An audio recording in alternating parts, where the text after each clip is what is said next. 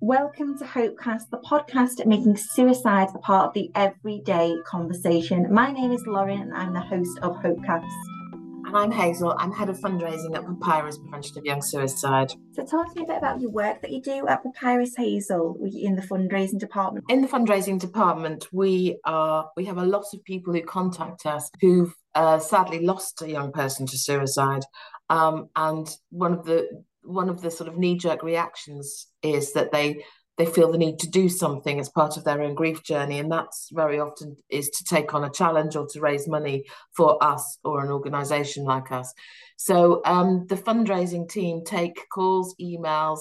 We respond to letters and phone calls from people wanting to do something, whether it's climb up a mountain, shave their hair off, do a sponsored run, anything at all. And we'll talk them through how to set up Just Giving pages. We'll give them lots of advice about the best ways to donate any money to us. We send out thank you letters and certificates. And we do become part of their kind of grief journey. And suicide can be quite a scary subject. Many people don't even like hearing the word. But when somebody's lost someone to suicide, other people in their lives might skit around the subject. They might not talk about that person as much as if they had died from any other means. But suicide has still got a massive taboo around it. But they can talk to us. They can't frighten us with anything. And so they do share quite a lot of detail with us very often. And I have to make sure that the team are okay with that and that they keep themselves, they're not badly affected by that, and that we're giving out the right advice, which is very much signposting people to HOPELINEUK and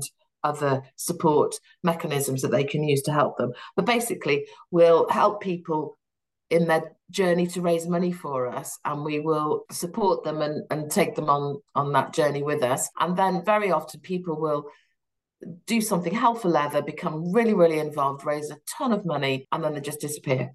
And that's fine, because that's how they want to do it. But other people will stay with us, they'll fundraise for us year in, year out, and continue to support us for many years. And that's fine too. And we'll go as fast or as slow as somebody likes. Huge amount of success in the last couple of years with our number of corporate supporters. We have some quite big corporate organisations who have adopted us as their charity of the year, and they're doing all sorts of things and raising a lot of money, but also because they're quite high profile, some of them, the feedback that we're getting and the awareness raising that's happening out there because of them is almost as valuable. I shouldn't probably say this as a fundraiser, but it's almost as valuable as the money.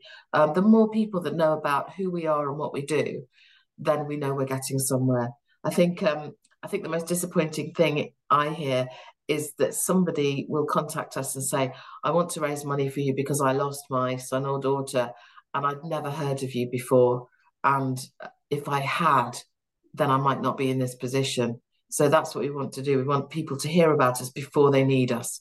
And it's a real sadness in a way that people, they're raising money because they've lost someone close to them to suicide. And there are so many amazing fundraisers and people raising money, and they've all got that lived experience of suicide. And that just shows how important it is to have that safe conversation about suicide, break that taboo, because that's what the money's there for. It's to get people educated around suicide and talking about it and breaking that stigma overall. That's right. That's absolutely right. But even in women, it's a massive stigma. I mean, positively in recent years in the media, we talk a lot about men's suicide and men opening up, but suicide amongst women is equally as important. And it's something that people that do shy away from. A lot of women do experience thoughts of suicide and attempt to take their own life every year. There's an awful lot of, there's quite a lot of talk out there about suicide, men being affected by suicide, it's the biggest killer of men, da, da, da. And that's completely true. I think what's maybe not talked about quite so much is suicide is also the biggest killer of young women in the UK.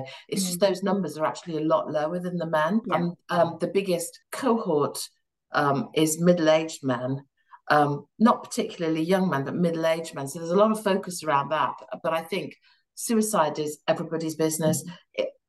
We have to get whole communities to help to look after their own young people, and by understanding the prevalence of suicide and what can be done about it, and the fact that many suicides are actually preventable if you get the right help. I think it's the whole population that we need to educate around this. But I do think with women, I think it's particularly important because there's so much pressure on young women nowadays to be the perfect, beautiful person on Instagram, to have this amazing life, to be able to juggle studying, jobs, careers with family, having a social life and still looking fabulous. It's unattainable. And I think the media's got an awful lot to answer for because they're just making it worse. That constant pressure to look, like you say, beauty on the outside, everything's going on, you're spinning all these plates and they look effortlessly doing that. But we know ourselves as women, it's unattainable, but we still feel that constant pressure. But that's why it's really important to have this conversation, because suicide amongst women can be down to all different reasons and why women may experience suicidal ideation. It's really important that we have this conversation today. Absolutely, I quite agree. And that's why we've got a brilliant guest on today who's a Papyrus ambassador. She's a beauty queen and she is a champion for mental health and suicide prevention, Alisha Cowie. And you've worked with Alisha before, haven't you, Hazel?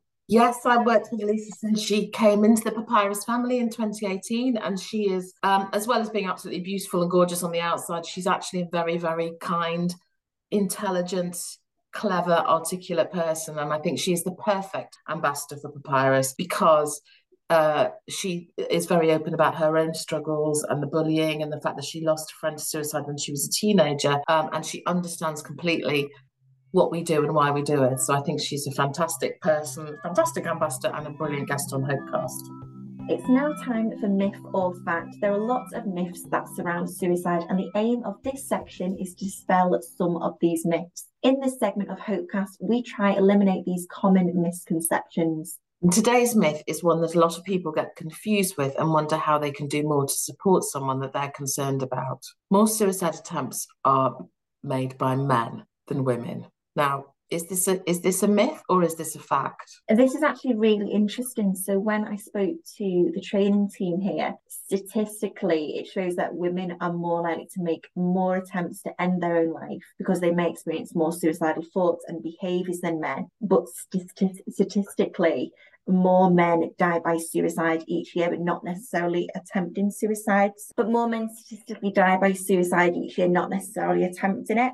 That it's not just an issue with men's suicide, it's an issue with both genders, and especially amongst young people, suicide, it has no definition. It's not just defined by men or women. It's an issue for everyone in society. Absolutely. I think it's up to all of us to look after our young people. And I think probably men may have suicide ideation, but it's not something that they share. It's not obvious. So it comes as a huge shock, whereas women are possibly, I think, more likely to display that they're not happy or to talk to a friend or to mention it, maybe not discuss it, but maybe at least allude to it. And I think social media is a lot to do with that as well. Young people spend hours on social media. We know from some of the high profile cases this year, going down these dark sort of like alleys on the internet, looking for quotes and themes and ideas and being taken off on a tangent. And I think that's possibly something that may affect young girls more than young boys. I'm not 100% sure on that, but that's how it would seem to me. I definitely feel like that plays a huge part to it, and I think that's what ties into this episode, that women and suicide is such a huge thing, and women do feel that pressure, and men equally have their own pressures and they feel that way. But I feel like women, like you say, it's that additional pressure to look good and not admit that you're struggling, that sort of thing. But I think it's a really interesting fact, and it's something that people should be mindful of. Like, suicide isn't just an issue with men, it's an issue with everyone, and it can affect anyone. And I think very pertinent to the fact we've got Alisha on today, it's the fact that young girls can be very, very cruel to other young girls because of their jealous, because they perceive that they're better than they are, so they lash out, and they can be very, very, very hurtful. And I think that's something that Alisha's definitely experienced. And I think that's fairly prevalent amongst young girls. Yeah, absolutely. And I think I have a lot of lived experience of that, and a lot of women.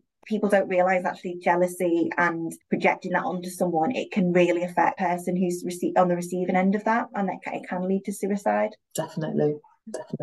But the only way that we're going to solve this problem is to make it completely normal to talk about suicide. Talking about suicide now with your family or admitting to having suicidal thoughts is still very much a taboo subject, and it's a little bit like, I think, coming out as gay 30 years ago to your family. I mean, it was it still is, I think, for many people, a very scary thing to do, to admit to, because they didn't know what the reaction was going to be like. Were they going to be shut down, cut out, cast out of the family or whatever, so turned into some sort of social pariah? And I think there is still that little bit of stigma around all of that, but it's changed a lot in the last 30 years. And we need to do the same with suicide. We need to make it part of normal conversation. It needs to be something that is talked about around the family table, so that when a young person does possibly have those thoughts, they already know that the people that they're going to talk to, the people closest to them, will know how to respond to it because they've talked about it before. It's been in general conversation about, oh, have you done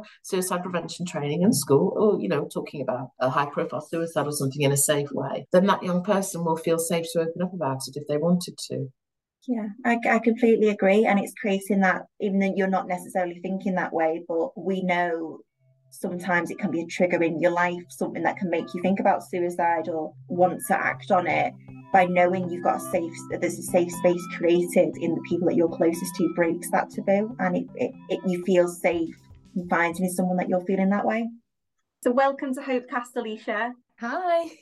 It's so nice to have you on board. So you've actually been an ambassador for Papyrus for quite a while now. Tell us a bit about the work you do. Yes, I think I became an ambassador in 2019, which we were just saying before is longer than we thought ago. Like looking at it's 2023, but yeah, so it was some time ago. And I became an ambassador after losing my best friend in 2013 to suicide.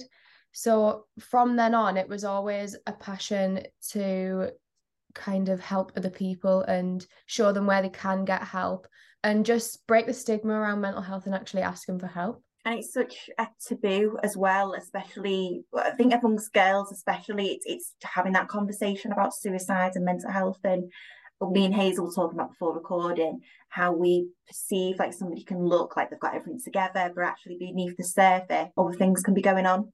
Yeah, exactly. And you never actually know what someone's going through. And I think it's really important to break this stigma and to not make it a taboo subject, because we all go through it. We've all been through those, even if it's just a few days where we're not doing as great as other days. And it's really important to talk about it, because when we get it out in the open, I like the saying, a problem shared's a problem halved. And I really believe in that. And I just don't think it's anything to be ashamed of. And as well, in the pageant industry, that's a huge, suicide and mental health is such a huge, and it's not addressed enough, I don't believe. Like, you don't hear a lot of it, but actually when you're in the industry, I know Hazel, you mentioned it, unless you're in that industry and you speak to people involved, actually it's quite prolific.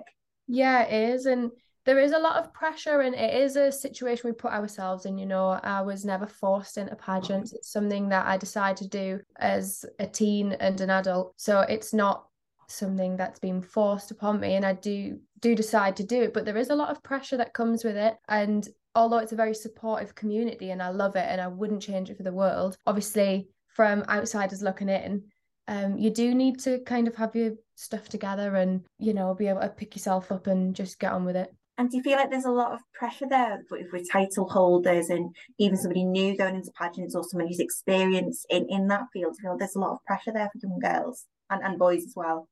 Yeah, I think so, definitely. I mean, when I was Miss England in 2018, there was a ton of pressure because everyone's watching you. I went to compete in Miss World, and you know that the fans are so struck on supporting their girls, but they're watching you constantly. I know when I was Miss England, I posted a photo of me and my partner, who I'm still with, and I got so much rubbish on social media for posting a picture with my partner, saying I was like obsessing over him and things. And there's just so much pressure to kind of try and be what everyone wants you to be. No, I get that. And Hazel, you mentioned a really interesting story about the pageant industry when Alisha first started working with Papyrus. Yes, that's right. When I was at the semi-final in 2019, and all the because of you and because of the work of Angie Beasley, we were chosen as the official charity of the year that year, and all the girls had to do some fundraising, and they all queued up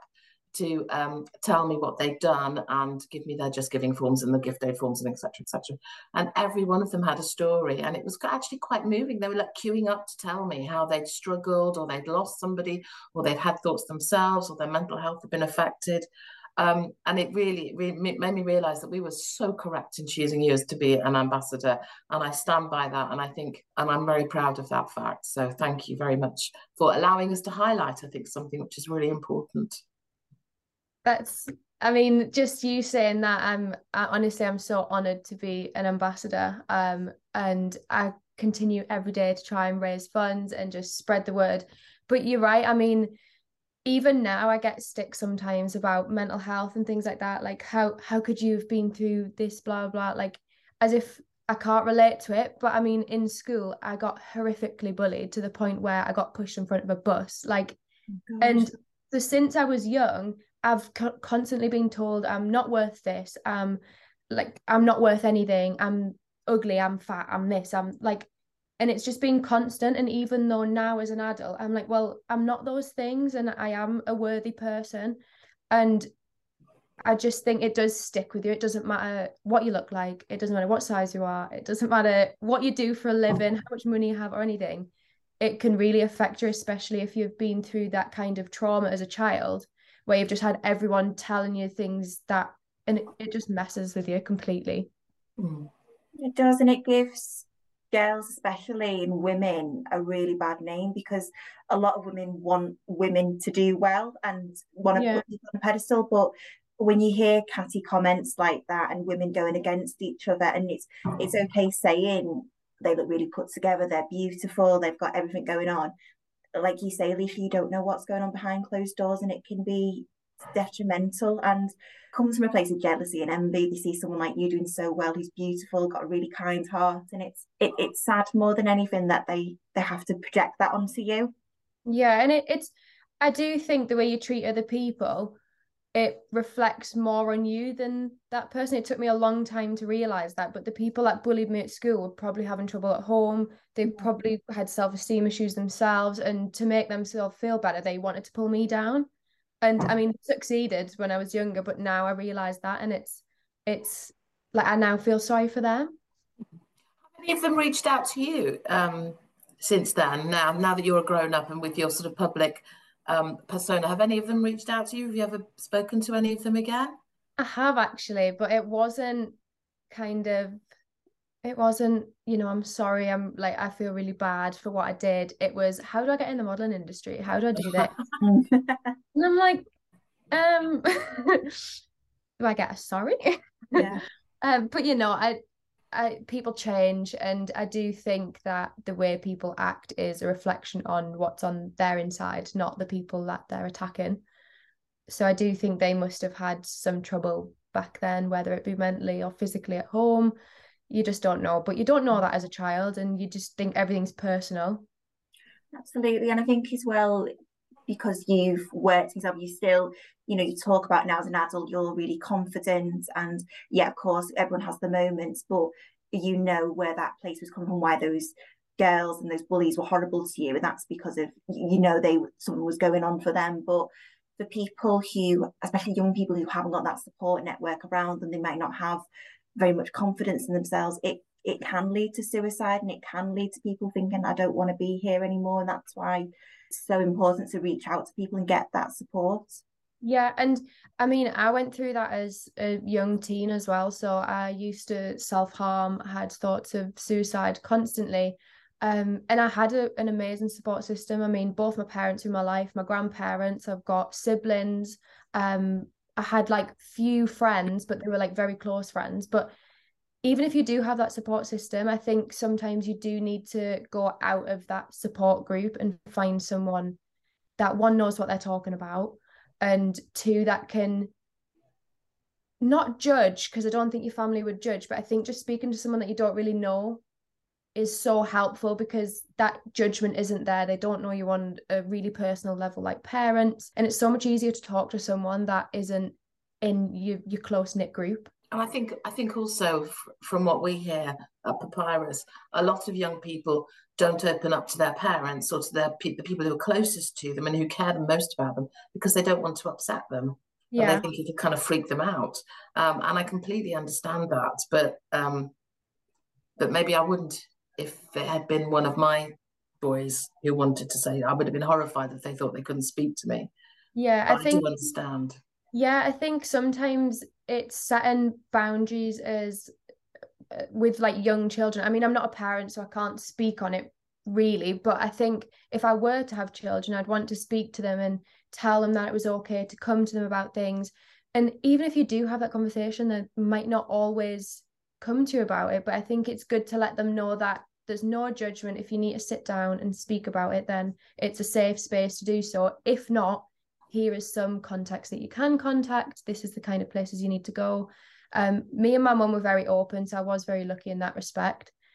But I do think the therapy I got from speaking to my mum helped me a lot more than what my mum could, because she's not a professional. And it's like you say, sometimes you need that impartiality in someone who's not directly involved. So like in your story, Alisha, your mum knows about your bullying and the trauma that you had. Sometimes you need someone who's outside of that. Yeah. That experience to have that. But I think for women, do you feel like there is a pressure for women to not reach out for help? I think that there's almost a bit like, oh, I've got to look like everything's perfect, I've got everything together. I think a lot of women are scared to talk about it and actually admit I'm struggling. Yeah, I think so. And I think there is a bit of shame put on, women and men that need help, just because, especially with social media now, I think everyone wants this perfect life. You need to show that you have this well put together, perfect, ideal life that you live, you know, job, house, kids, dogs, whatever it is that you might find successful. But I do think there's a massive pressure to look put together, especially social media. I think that kind of wraps up the fact that everyone looks put together, don't they, on social media? No one's going to show the worst days, are they? No one's going to show them actually when they've had a really rubbish day, or what you look like at the end of the day. It's like when you go out, it's always a photo before you have your meal, isn't it? And before, before things get funny. But it's remembering that. But we're all guilty of it. We're all guilty of comparison and looking, and I think it's just remembering it's a snapshot of somebody's life, not a whole look of what somebody's life looked like. Yeah, someone's Instagram, I mean 99% of the time someone's Instagram will be their highlight reel, their best moments. I mean, there's so much editing that goes on now, and silly apps that you can get to change things. So I think you really need to change your mindset of things. I've been trying to teach myself this for the past few years, that yes, that girl looks absolutely stunning, her house looks so clean, but there's editing tools. She could have spent 3 hours cleaning her house and 2 hours putting her hair and makeup on to just get that picture. Yeah. And that's not how we can all live our life, unfortunately. Like, I know my house doesn't look clean and tidy all the time, and I don't look like this half of the time. But yeah, I think it's just remembering that is a highlight reel, and we just need to stop comparing ourselves. That's easier said than done, but I think trying to teach yourself that is really important. And it's talking very kindly to yourself as well, and not... Yeah, and I think one thing that I did learn was, would I have said that to 12-year-old me that was really struggling with self-esteem? Probably not. So I think that's another thing that's, a self-care tip, if you will. Just kind of being kind to yourself as if you were speaking to your younger sister or your younger self. And you'd also encourage people as well, if you feel, because of course it starts with you. You've got to make the change. You've got to talk yourself kindly, do self-care, do all these lovely things, but also it's reaching out for that further support as well. It's sometimes, there's professional intervention like HOPELINEUK UK, seeking therapy. It's important to have that as well. Oh, it's really important. And I think therapy isn't just someone to talk to either. It's obviously, you just get it off your chest. Like, yes, you're telling this person all these things, but they can help you understand why you're feeling like that. And I think that's really important. So I've been to multiple different therapies. Obviously, when my friend passed away, I went to therapy about that. And that was more of just talking about how I was feeling. There wasn't much, this is how you can feel better, but it was good to get it off my chest. But then throughout uni, I went through a really tough period where my anxiety was rotten, like it was just horrible, and it was mostly when I was driving, so it just kind of came out of nowhere, about random things. But I just thought, right, I really need to get some help now, because I'm starting to really panic to the point where I was getting like panic attacks when I was driving. So I can't remember if I told anyone. I think I told my best friend, who said I should go to CBT therapy. So I seeked that and I went there, and that really helped, just because it made me understand why I was feeling the way I was.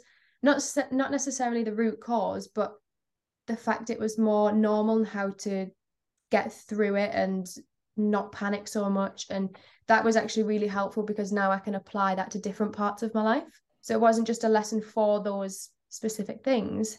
It's helped me if I'm panicking about something else, like breathing exercises or writing my feelings down. That's a really good one that I've used for years. But yeah, I think it's really important to seek help, because it does help you in other aspects of your life. No, totally. And it's positively making those changes. And especially in a new year, it's new beginnings and almost a fresh outlook. People still struggle a lot in January. They feel that pressure's like, oh, they've set all these goals for the new year.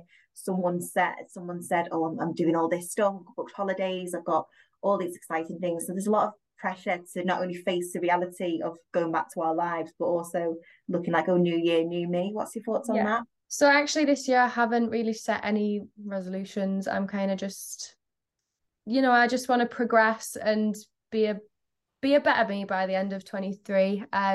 But I do think there is a lot of pressure. You see it all over again on social media about, I'm going to do this, I'm going to do that. And it's kind of keeping up with the Joneses, isn't it? And just trying to not outdo people, but even just try and keep your head above water and keep up. And I think sometimes it's important to just sit and reflect and actually figure out what you want for yourself, rather than, oh, well, she's doing that, so I need to do that, or he's doing that, so I must need to do that too. I think it's more important to have a time to reflect on how you can progress in yourself, rather than, oh, I want to book my holidays, I want to do this. And like, if you want to do that, then that's great, but don't kind of pressure yourself into it just because other people are. Yeah, that's a really good tip to remember, because I think we're all, like you say, it's going that comparison will kill you. Yeah.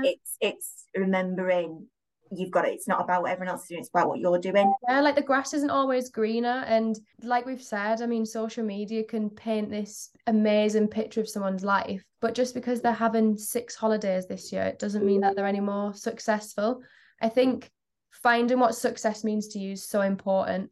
Just being happy for me is a really important progression. And we, like I've said, we all have our really bad days, or even just our off days. So something for me is to just reflect and remember and be grateful. That's something I want to do in 2023. So now it's time for questions from Hopecast listeners. Every week we ask you on social media what you want to know from our guest. And these are the questions that we've got come through. Do you ask the first one, Hazel? Yes, certainly. A lot of people, especially struggle in January, sort of after Christmas and after the New Year, and particularly this year when everybody's had a cold and everybody's been poorly and it's been a bit grim, I think. So what do you think about people having to go back and face reality of life's pressures after the Christmas period and everything else, and the pressure that they put upon themselves, I think, as well? I really think it's so important to just take it slow. We all set ourselves goals for the new year, and I think it's important not to jump straight into them. If you have these goals, kind of ease yourself in, and don't think that because it's a new year that you have to be a completely different person. I don't think that's what the new year's about. I think just take it easy, be kind to yourself, just remind yourself of things you actually want, and I don't know, just short words, just chill out. It's only a new year. They come around every year. It's not that deep, even if social media tells you it is. Yeah, just kind of be what you want to be and don't rush anything. Good advice, I think. I do. I think that's. I think we're all guilty of forgetting that and just thinking, I'm rushing into it. yeah, and it's almost like we're in mid-January now, and you're thinking, oh my God, I've not done this, I've not done that. But actually, we're 2 weeks into the new year, so don't put that silly pressure on yourself.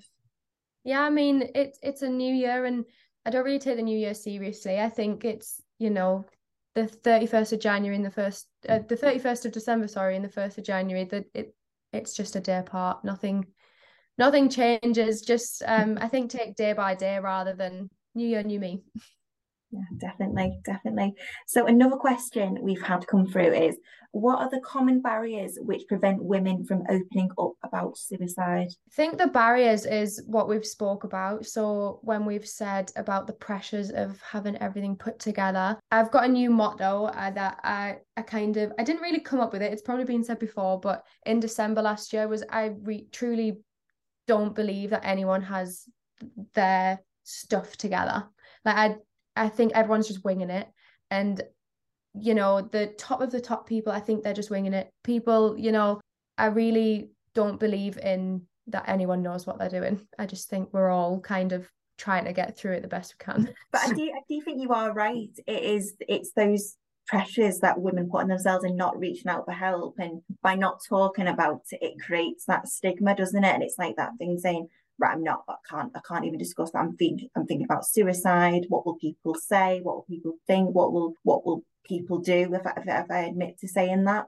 Yeah, I think the barriers as well, it's kind of who you put yourself around. So if those people are the type of person to have their stuff put together and seem that way, I think that might make you feel a bit, you know, like inside yourself, like you can't come out.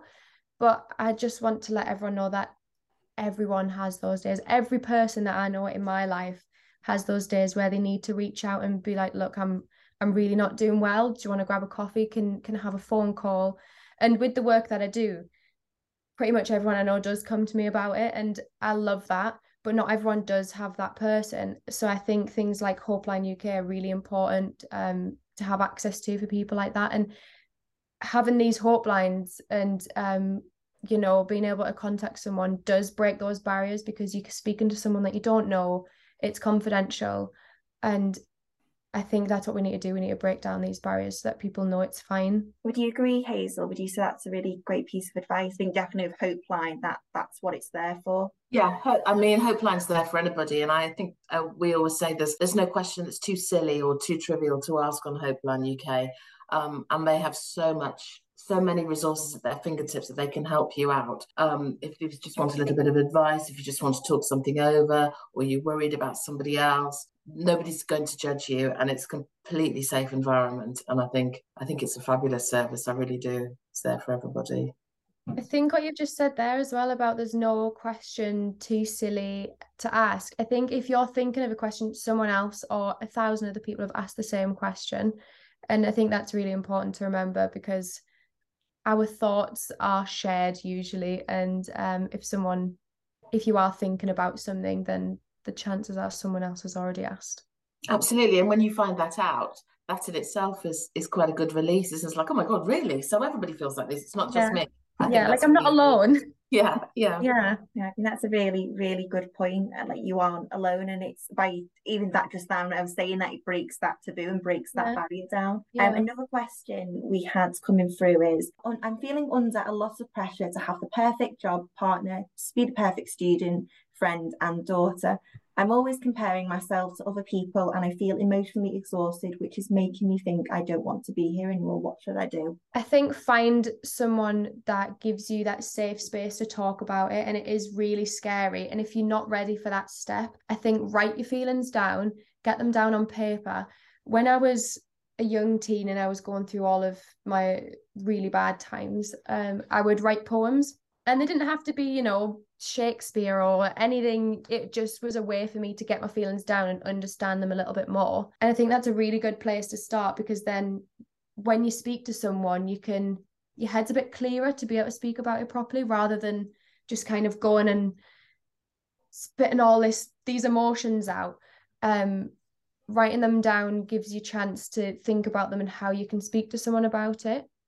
And if you can't find a family member or a friend to speak to, there's things like Hopeline UK where you can call. And you can even text, can't you, Hazel? Yeah, text, and web chat, email. Yeah. Mm. So even if you didn't want to speak to someone over the phone, I think email's a great one. The majority of people have emails if they don't have access to texting. So I think that would be a really good idea. If you're feeling like that, I think you really need to speak to someone and just let it out. I think it'll make you feel so much better.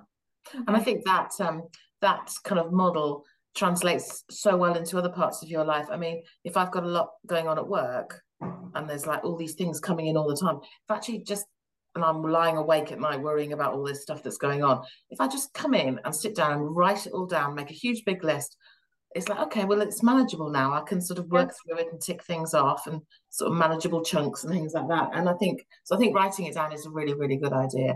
And I think also going back to your idea about emailing somebody, people don't like to admit weaknesses, don't they?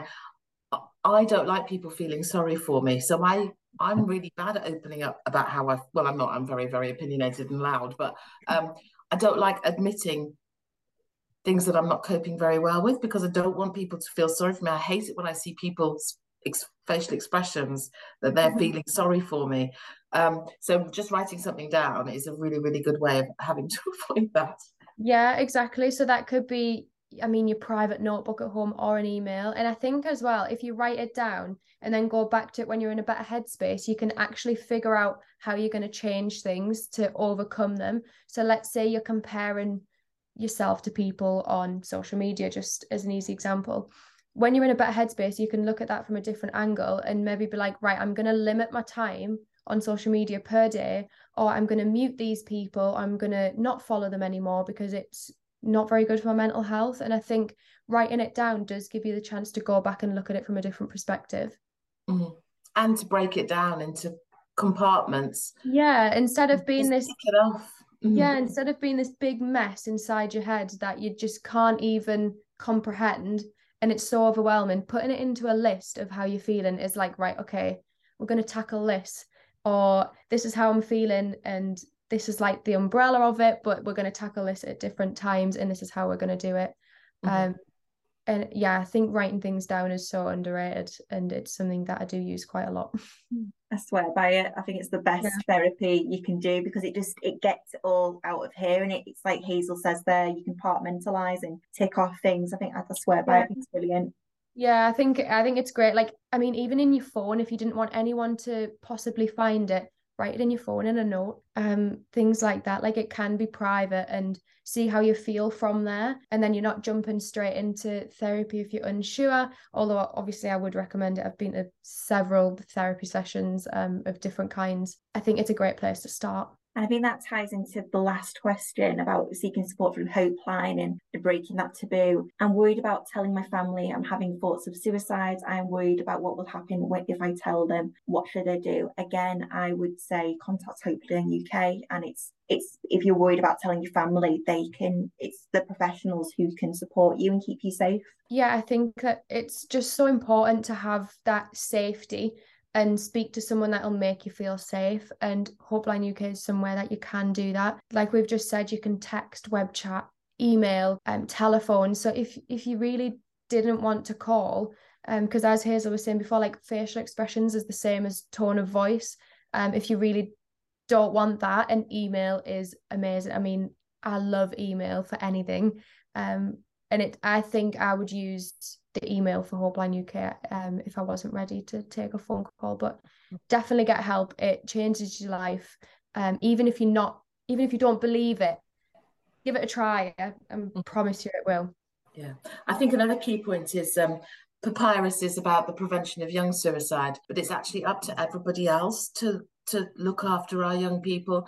And the other side of Hopeline is that it's there for everybody else. So if you are going to open up to your family, if they themselves are aware of the factors affecting young people's mental health, they could have a look at Hopeline UK. They could call Hopeline UK and ask for advice. If they've got a little bit of understanding about young people's mental health and suicide prevention before it gets to the point that you have to open up to them, then you're halfway there. And I think that's a huge amount of our work, promoting our services to everybody, not just to young people. Yeah. Everybody should know how to help a young person who's struggling. Everybody should know how to react appropriately and safely if somebody opens up to them. And I think that's one of the best USPs about Hopeline UK and about our work, is that we're there to help everybody deal with young suicide, not just the young person themselves.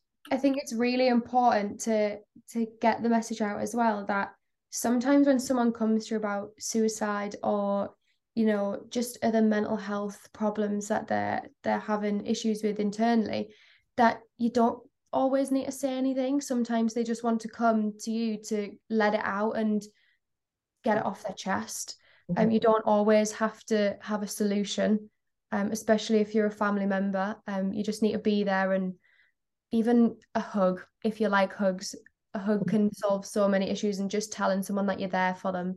Yeah, just a sort of affirmation, isn't it? Yeah. It makes such a difference. And even just telling someone that you care about them, because a lot of people, I know I went through this, where you just feel like you're a bit of a burden, that no one cares. Like, if you weren't here, you feel like, what would it matter? But I can guarantee if you went to someone, they would tell you how much they care about you and how much they mean in their life. And you don't realise how big part you do play in people's lives.